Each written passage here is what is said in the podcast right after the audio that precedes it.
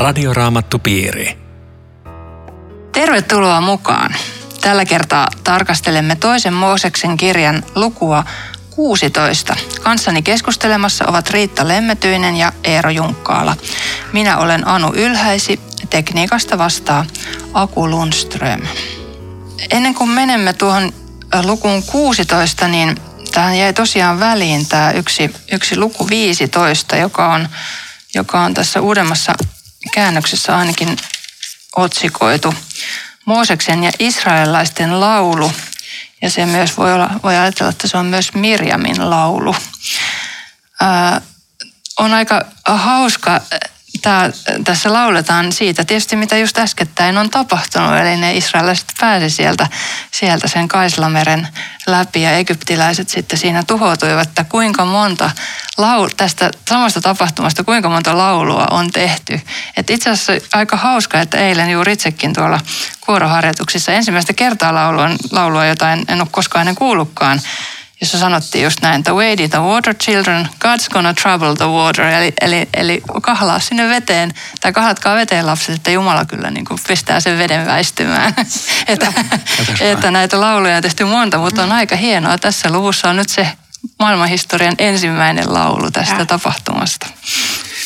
Joo, tässä on tosiaan tämä vähän pidempi Mooseksen laulu ja sitten lyhyempi yhden jakeen mittainen Mirjamin lauluksi otsikoitu. Näistä on raamatun tutkijat sanonut, että nämä saattaa olla raamatun vanhinta aineesta. Ja se tarkoittaa sitä, että tällainen runonmuotoinen teksti säilyy eri tavalla kuin, kuin proosan muotoinen. Ja että nämä, nämä on saattanut olla, siis varmaan ne perustuu Moosekseen ja Mirjamiin, ei sitä ole mitään erityistä epäilystä, mutta että, että kun tätä myöhempää tekstiä, muuta tekstiä on peukaloitu tai, tai muokattu tai tehty myöhemmin, niin näiden niin kuin, tyyli viittaa semmoiseen hyvin varhaiseen vaiheeseen. Se on sinänsä, sinänsä kiinnostavaa, kuten se, mikä sä Anu sanoit, että, että heti tehdään lauluksi Jumalan mm. työt. Näin, näin se on aina tehty myös kristillisen kirkon historiassa. Mm, ja ne muistuu paremmin, kun siinä on se ja. sävel mukana. Se on kyllä jännä, kuinka ei monikaan muista jotain runoja, pitkiä runoja ulkoa, ei. mutta virsiä esimerkiksi voi hyvinkin muistaa, kun siinä on se sävel mukana. Että se on ihan, ihan hieno juttu. Mutta mennään tähän lukuun 16. Otetaan, no siellä on semmoinen Joo. kaunis yksi lause, joka varmaan rohkaisisi monta jos sen sieltä löytää. Vielä tämä luku 15 ja 26, ihan se viimeinen lause, jossa Jumala sanoo itsestään, minä Herra olen sinun parantajasi.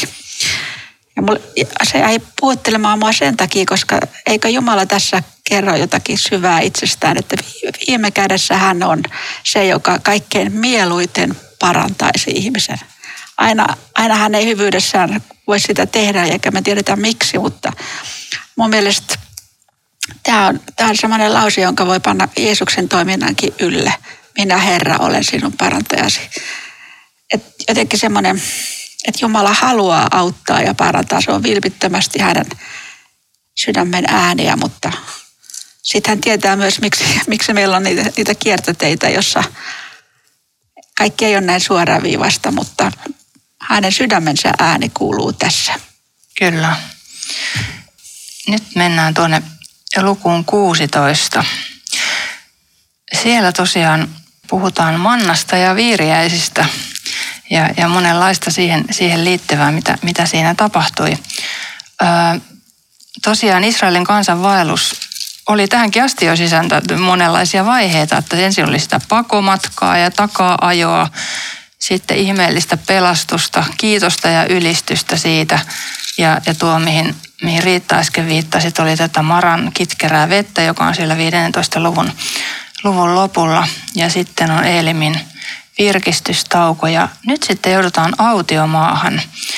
Ja en, en voi olla tässä siteraamatta tällaista lyhyttä kohtaa, jota usein olen nauranut. Lauri Turen on raamatun käyttöohjekirjassaan sanonut tai neuvonut vanhan testamentin lukijoita että näin, että olet päättänyt lukea raamatun kannesta kanteen alku sujuu jännittävien kertomusten parissa.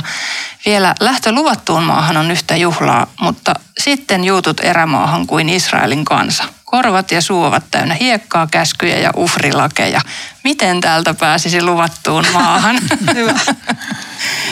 Eli tässä, tällaisessa tilanteessa nyt ollaan. Ja, ja kyllä tässä jonkunlainen, siis nyt on paljon mielenkiintoisia tapahtumia edessä, mutta tietyllä tavalla niin kun tämä kauhea vauhti, mikä tässä on edellä ollut kaikenlaisissa tilanteissa, niin nyt vähän niin kuin jumitutaan.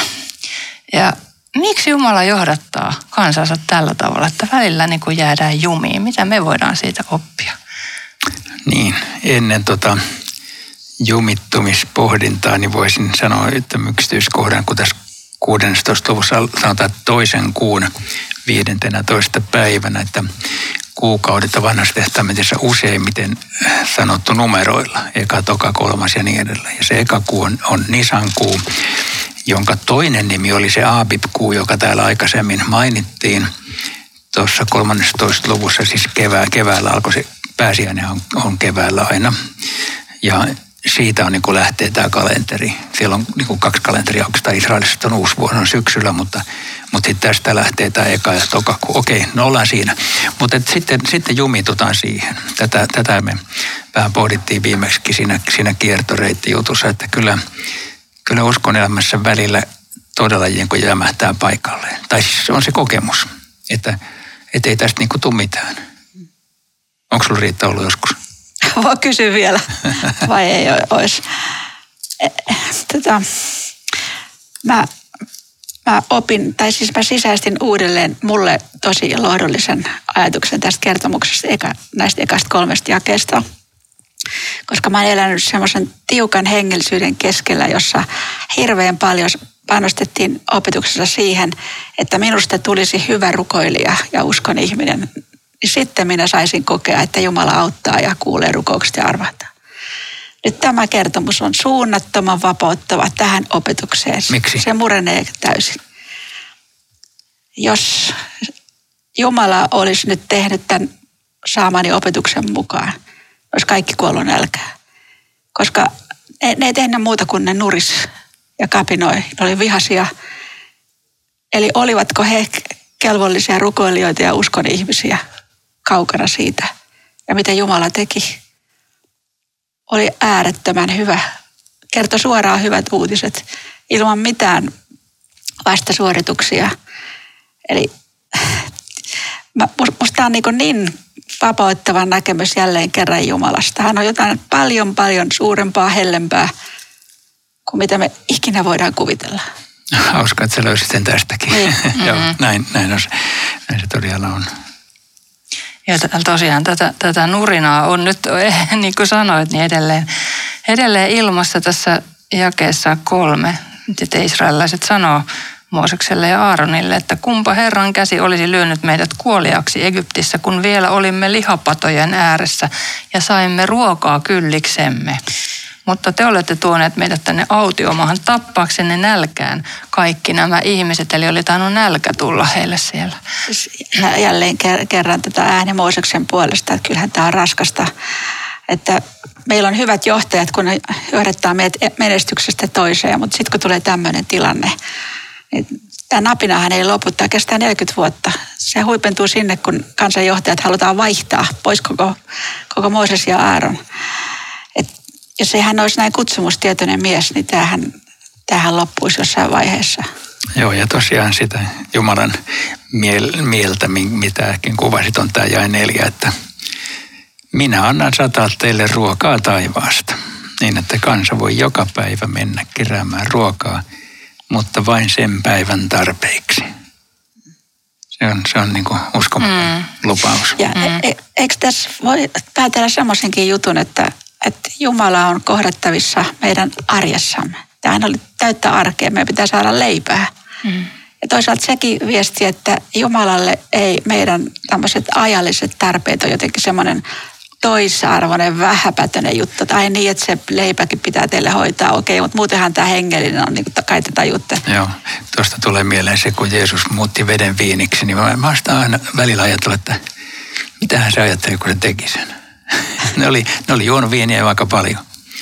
Että mm. et olisi ollut viksompaa kuin muuttaa viinivedeksi. Mutta, Mutta hän vain teki näin, että, ja se oli kuitenkin, siinä oli niin kuin ajalliset asiat kysymyksessä, siinä oli häpeä juhlien, juhlien karjoutumisesta ja muuta, niin Jeesus tuli siihen tilanteeseen ja auttoi. Eikä ollut niin kuin hirveän väliä, että meneekö lipsahtaako se jollakulla synnin puolelle, mutta hän kuitenkin auttoi. Että siis siinä on jotain samaa kuin tässä, että Jumala antaa ja tota, ei, ei, niin kuin, ei mittaa meidän uskoamme, että kannattaako ei. tolle antaa. Ja, ja se, on, se on tuhoisa opetus tämä tämmöinen. Siis se tuhoaa koko Jumalasuhteen. Mm. Kun tämmöistä Jumalaa pitää lähestyä, joka aina mittaa, että riittääkö toi nyt mulle. Mm. Tässä tosiaan, tosiaan tota kansa, kansa nurisi ja, ja Mooses heille sitten vastasi, kun Jumala sitten Moosekselle sanoi, että hän antaa, niin kuin Eero tuossa äsken luki, antaa sitten sataa ruokaa taivaasta. Niin Mooses sanoi sitten kansalle täällä jakeessa kahdeksan, että, että saattepa nähdä, että Herra antaa teille tänä iltana lihaa ruoksi ja aamulla leipää niin paljon kuin jaksatte syödä. Herra on kuullut teidän nurinanne. Häntä te olette valituksellanne vaivanneet, ette meitä. Mitä me muka olemme? Äh, mitä Mooses niin tässä oikeastaan haluaa sanoa? Joo, se on aika hyvä. Mäkin kiinnitin huomioon tuon repliikin, vaikka mä osaan vastata sun kysymykseen, että, no, mutta se oli myös jotenkin puhutteleva. Että hei, että oikea osoite on Jumala, että sinne, sinne vaan, että mehän on saanut välikappaleita. Ehkä tämmöinen, että kyllä mä itse ajattelen usein, kun tässä Jumalan valtakunnan työssä yrittää olla, niin mä yritän ajatella näin, että mä teen vaan oman tehtävän ja Jumala huolehtii lopusta. Eli siis, että ähm, ei tämä niin kuin mun vastuullani viime kädessä ole tämä juttu. Mä vaan yritän olla uskollinen sille, mitä mulla on annettu tehtäväksi ja se varsinainen työn tekee tietenkin Jumala. Jotenkin tällainen. Hyvä vastaus. Musta oli aika hyvä vastaus. Mm. Muuten toi jäi kahdeksan, Herra antaa teille lihaa ruoaksi ja aamulla leipää niin paljon kuin jaksatte syödä. Siis ollaan kuitenkin autiomaassa, että eihän, eihän tämä mikään köyhän miehen keittiö ole, joka täällä tämän, tämän ruoan heille kattaa. Että... Eikä muuten kasvisruokaa, että se ei ole sen hengellisen liharuokaa. ei, ei, ei sekään. niin. Ja jälleen herää kysymys, että käyttikö Jumala luomakuntaa vai se leipähän on sitten mannaa, joka on myöskin heille uusi elämys. Nämä, Jota on paljon. Liha on helpompi selvittää. Niin ne viiriäiset, viiriäisiä siellä on se, sitä mannaa on paljon pohdittu, että mitä se oli. Siinä on kyllä teorioita, että joku tämmöinen tamariskipuun verite, joka, jota beduinit käytti ruokana, joka aamuisin tulee kasteen tapasena. Mutta tietenkin se, että sitä tulee joka päivä suurelle joukolle, niin se nyt Jumalan ihmettä ihan riittävästi on se se tai mitä tahansa muuta. Ja sekin vielä, että että sapattina ei tullut mitään. Just, se, se ei ole enää luonnollaki. Ei ole, joo. Jotenkin tämä on ehkä kuitenkin tämmöinen ei niin iso kysymys, että onko tämä nyt luonnon lakien mukaista, koska viime kädessä Jumala sen luonnonjärjestyksen on itse asettanut. Jos hän nyt se jossakin kohtaa rikkoo tai, tai leikkii tai tekee jotain ihan muuta, se on ihan toissijainen juttu. Että oikeastaan ihmeissä mun mielestä on kaikkein keskeisintä se, että tajuuko ihminen, että minä olen nyt Jumalan puhuttelussa ja avaa sille sydämensä. Jos näin tapahtuu, siinä on se ihme, ei niinkään se manna tai Virjäinen. Joo, Joo. ja sitten vielä tässä, tässä on, tämä on moni kerroksinen opetuspaketti tämä Manna, toi jake neljä, että vain sen päivän tarpeiksi, että, että näinhän Jumala meitäkin ruokkii. Hän antaa niin päiväksi kerrallaan ja, ja se, mä luulen, että tämä voi olla taustana esimerkiksi siinä tunnetussa hengellisessä laulussa, että päivä vain ja hetki kerrallansa. Mm. Että niin kuin Jumala antaa kullekin päivälle se, se, mitä me sinä päivänä tarvitaan. Me ei tarvita ikään kuin varastoksi siunausta hu- huomiselle. Silloin saadaan uudet siunaukset, mutta tälle päivälle annetaan, mitä tarvitaan.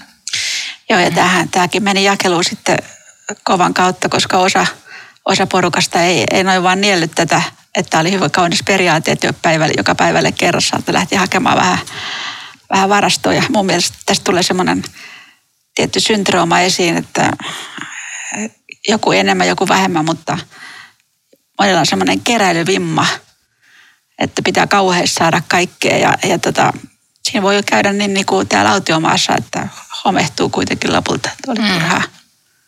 Ja niinhän Jumala tässä sanoo tässä jakeessa neljä, mitä Eerokin tuossa siterasi, että näin minä panen heidät koetukselle, että näkisin noudattavatko he minun lakeeni vai eivät. Että tämä oli tietynlainen koetus, koetus myös tämä manna sitten ja siihen luottaminen, että sitä joka päivä on. Tämä on Radioraamattu Piiri. Ohjelman tarjoaa Suomen raamattuopisto. www.radioraamattupiiri.fi Jatkamme toisen Mooseksen kirjan luvun 16 käsittelyä ja ää, kanssani keskustelemassa ovat Riitta Lemmetyinen ja Eero Junkkaala. Minä olen Anu Ylhäisi. Täällä tosiaan kansa sai sitten joka päivä mannaa ja se oli tällaista Jumalan, Jumalan antamaa ruokaa heille päivittäin. Ää, tästä tulee kyllä vahvasti mieleen se, että Jeesuskin ruokki valtavia määriä ihmisiä kerralla. Joo, ja se kertomus nimenomaan liittyy tähän kertomukseen, koska se on, se on Johannes Kutosessa, jossa Jeesus oikeastaan ihmisten puhuessa tästä ruokkimisesta, niin liittää se juuri tähän. I, tai siis nämä ihmiset sanoo, että meidän isämme söivät autiomaassa mannaa. Hän antoi taivaasta leipää heille syötäväksi. Ja sitten Jeesus ottaa siitä kiinni ja sanoo, että kyllä, kyllä, mutta minä olen sitten elämän leipä. Eli, eli mannasta tulee ehtoollisen vertauskuva. Se on monen muunkin asian vertauskuva. Sehän on oikeastaan myöskin joka päivä sen leivän vertauskuva. Mun se on sitä, kun me isä meidän rukouksessa sanotaan, että anna meille meidän jokapäiväinen leipämme. Niin se, se lähtee tästä, että hän on ruokkinut silloin kansan päivittäin. Sen päivän tarpeet annettu. Me rukoillaan tätä, me saadaan tämän päivän tarpeet. Ja sitten tässä on tämä, tämä Jeesuksen mm, huikea opetus täällä Johannes Kutosessa. Minä olen elämänleipä. Ja. Nimenomaan tämä joo. Tästä muuten no, käytetään aika kaunista kuvaa tästä mannasta myöskin psalmissa 78, jossa sanotaan näin, että mannaa satoi heidän ruuakseen. Hän antoi heille taivaan viljaa. Ihmiset söivät enkelten leipää. Ne on kauniita kuvia tästä samasta mm. ruuasta, jota jolla kansa ruokittiin. Joka päivä tämä sama ihme toistuu, mutta tässä voi, tässä voi sanoa, että tietyllä lailla tässä eletään konkreettisesti kädestä suuhun, mutta Jumalan kädestä suuhun ihan, ihan erityisellä tavalla. Joo. Tämä viittaa mm. vähän Jeesuksen vuorisaarnaakin, joka, joka nimenomaan varotti ja, ja muistutti siitä, että jokainen päivä pitää huolen itsestään, että älkää huomisesta huolehtiko. Ja jälleen kerran se kommentti, että ei niin helppoa kuin miltä se kuulostaa. Mm. Mutta nämä viiriäiset on sitten, se on varmaan helppo ymmärtää luonnon Miten niin toistuvaksi. Jos, jos se on näin, niin kuin olen lukenut, että kyse on siis muuttolinnuista, jotka, jotka lentää aina keväisin etelästä pohjoisemmaksi. Ja ne, niiden levähdyspaikka on just ollut tuolla autiomaan suunnassa ja lentää matalalla helppo, helppo saalistaa. Jopa niin, että tänä päivänä se on vielä peduinien lempiruokaa siellä Egyptissä, Nekevissä, Siinällä syödään viiriäisiä. Mutta tämä manna ja äm, viiriäiset, niin voiko sanoa näinkin, että että ei se ollut näin yksitotista ruokaa, että oli vain nämä kaksi sorttia, koska mä löysin tämmöisen kohdan viides Mooseksen kirja, jossa kävi ilmi, että vaeltavilta kansoilta autiomaassa ostettiin myöskin tarvikkeita. Eli, ja viiriäisethän oli vain keväisin, en niitä syksyllä saanut. Että ei se ollut näin yksitotista välttämättä. Sitten oli näitä keitaita ja, ja niiden antia Okei, toihan on kiinnostavaa. Mä en ole tätä oikeastaan koskaan ajatellut, mutta se varmaan noin on. 5 Mooses 26. Joo. Siitä sen löysin, että tota... Joo, toi on, toi on aika jännä. Siis toisaalla kerrotaan siitäkin, että ne kyllästy siihen mannaan välillä. Ja sekin on musta aika jännä, että että Jumalan antamaan päivittäiseen siunaukseenkin voi kyllästyä. Eli siis jotenkin sitä voi tulla liian tavallista. Se, se yhtäkkiä muuttuu semmoiseksi, että ei olekaan mikään ihme. Että tämä, tämä tuo mulle mieleen semmoisia ajatuksia, kun joskus miettii, että onko mä saanut mitään rukousvastauksia. Sitten miettii, että mä rukoilin kyllä aamulla, että se varjeli tänään päivänä niin tota, mä en jäänyt auton alle ja en sairastunut tänään eikä, eikä pudonnut taivaasta kivi päähän. Että Jumala varjeli mua koko päivän. Se on siis kyllä vastasi rukouksiin, mutta en huomannut. Ja se elämähän on oikeastaan tämmöistä koko ajan. Se on just se, että me, me ei huomata tätä. Mekin koetaan paljon ihmeitä. Mm-hmm. Mutta täällä on tämmöinen 5 Mooses 26 Jumalan ohje. Tässä mennään Edomin ja Moabin alueiden halki. Kun tarvitsette ruokaa, ostakaa se heiltä ja maksakaa heille myös juomavedestä. Eli tästä käy ilmi, että, että jonkinlaista tarvikkeiden kaupankäyntiä. Missä jakeessa se oli? Ja kuusi. Okei. Okay. Kaksi kuusi. Joo. Joo, täällä tosiaan virjäisiä sitten ilmeisesti oli vain silloin tällöin, mutta, mutta mannaa sitten todellakin niin kuin joka päivä. Joo. Vielä niistä luvannut. linnuista, niin. että se, se reitti tosiaankin siis tämä, niin kuin, tämä Itä-Afrikan hautavajoama reitti, niin sehän on lintujen tärkein muuttoreitti ehkä koko maailmassa. Kun ne tulee Euroopasta ja menee Afrikkaan, niin ei viitti mennä Välimeren ylitte, niin ne menee just sitä raita. Ja kun siinä on sellainen äh, laakso, joka on siis maan merenpinnan alapuolella, ainakin tuolla Israelin kohdalla, ja sehän jatkuu Afrikkaan siitä Afrikan hautavajama, niin siinä on niin tuuliolosuhteet. Että se on hirveän hyvä niin kuin lennellä siitä, kun lähtee painelemaan tuonne Afrikkaan. Niin siinä meni niin kuin miljoonia lintuja vuosittain. Niin tämä, mm. tämä on osa sitä sakkia, äh. joka jokainen mm. sen saa. Onhan tämä silti äärettömän puhuttelevaa, että tämmöinen, että Jumala tämmöisen ruokkimisen järjestää – ei voi kuin ihmetellä kaikkea, mitä, mitä täällä lukee. Ja, ja se olisi, että itse ihmettelisi oman arkensa keskellä enemmän siitä päivittäisestä hyvästä, mitä saa. Joo, joo mä, oon, mä oon kanssa yrittänyt opetella tuota. Mm-hmm. Että niin kiittää päivittäin niistä asioista, mitkä on hyvin ja voi että niitä on. Mm. Jotkut pitää semmoista kiitospäiväkirjaa, niin. että kirjoittaa. Ja mä muistan, mäkin joskus jonkun aikaa pidin sitä ja nyt Oliko se äskettäin sen, oli se hyödyllistä ja mikä siinä oli aika hauska, niin äskettäin löysin sen, se on siis vuosia sitten pidetty. Ja huomasin, että mä olin yhden päivän alkuun kirjoittanut siihen, että nyt tänään on tosi vaikea keksiä. Ja sitten siinä kuitenkin oli enemmän kuin minä muina päivinä. Hyvä. että, että ehkä joskus niinku oikeasti pysähtyy miettimään, että millä kaikella Jumala on mua tänään siunannut, niin niitä onkin niitä asioita paljon. Joo, kyllä. Mutta hei, jos palataan tuohon mannaan vielä vähän. Sitä oli tosiaan täällä jakeessa 19kin sanoi, että, tai Mooses sanoo israelilaisille, että kukaan ei saa jättää siitä mitään huomiseksi, kun sitä niin kuin kerättiin. Ja sitten jakeessa 20 sanotaan, jotkut eivät kuitenkaan totelleet Moosesta, vaan jättivät sitä jäljelle seuraavaksi aamuksi, mutta siihen tuli toukkia ja se alkoi haista. Mooses vihastui heihin. Mitä Jumala mahtoi tästä ajatella?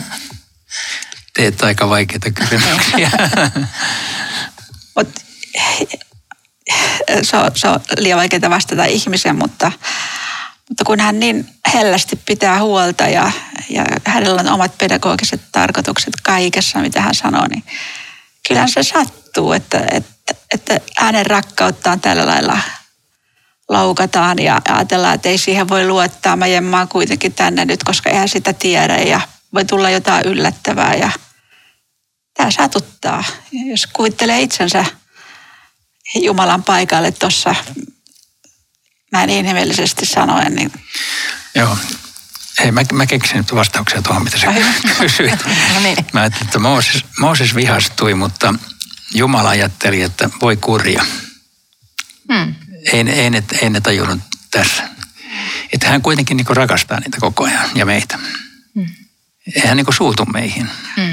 Mutta, mutta tota, Mooseksella pinnanpalo, Jumala leipalo. Joo, ja hei, tuosta tulee mieleen semmoinen juttu, että musta tämä on niin kuin yksi semmoinen väkevä juttu näissä kertomuksissa se, miten avoimesti kerrotaan kansan virheet, laiminlyönnit, epäuskot, mokat.